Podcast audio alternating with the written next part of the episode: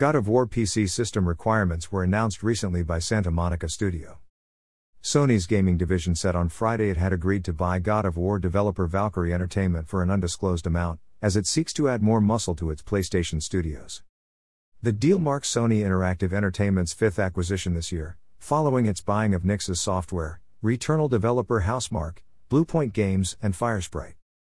People had turned to video games for entertainment during last year's lockdowns, sparking a boom that is yet to slow down despite schools reopening and COVID 19 restrictions easing.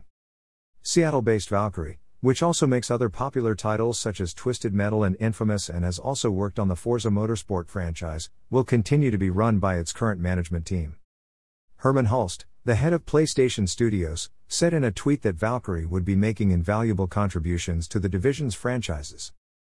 God of War PC system requirements were announced recently by Santa Monica Studio. The detailed breakdown of the system requirements has five separate settings, allowing the action RPG game's fans to play it without necessarily having to spend much to upgrade their PC. Additionally, the Sony owned studio has also released a trailer which shows the new features for PC, including enhanced graphics and effects. God of War will be launched on PC on January 14th.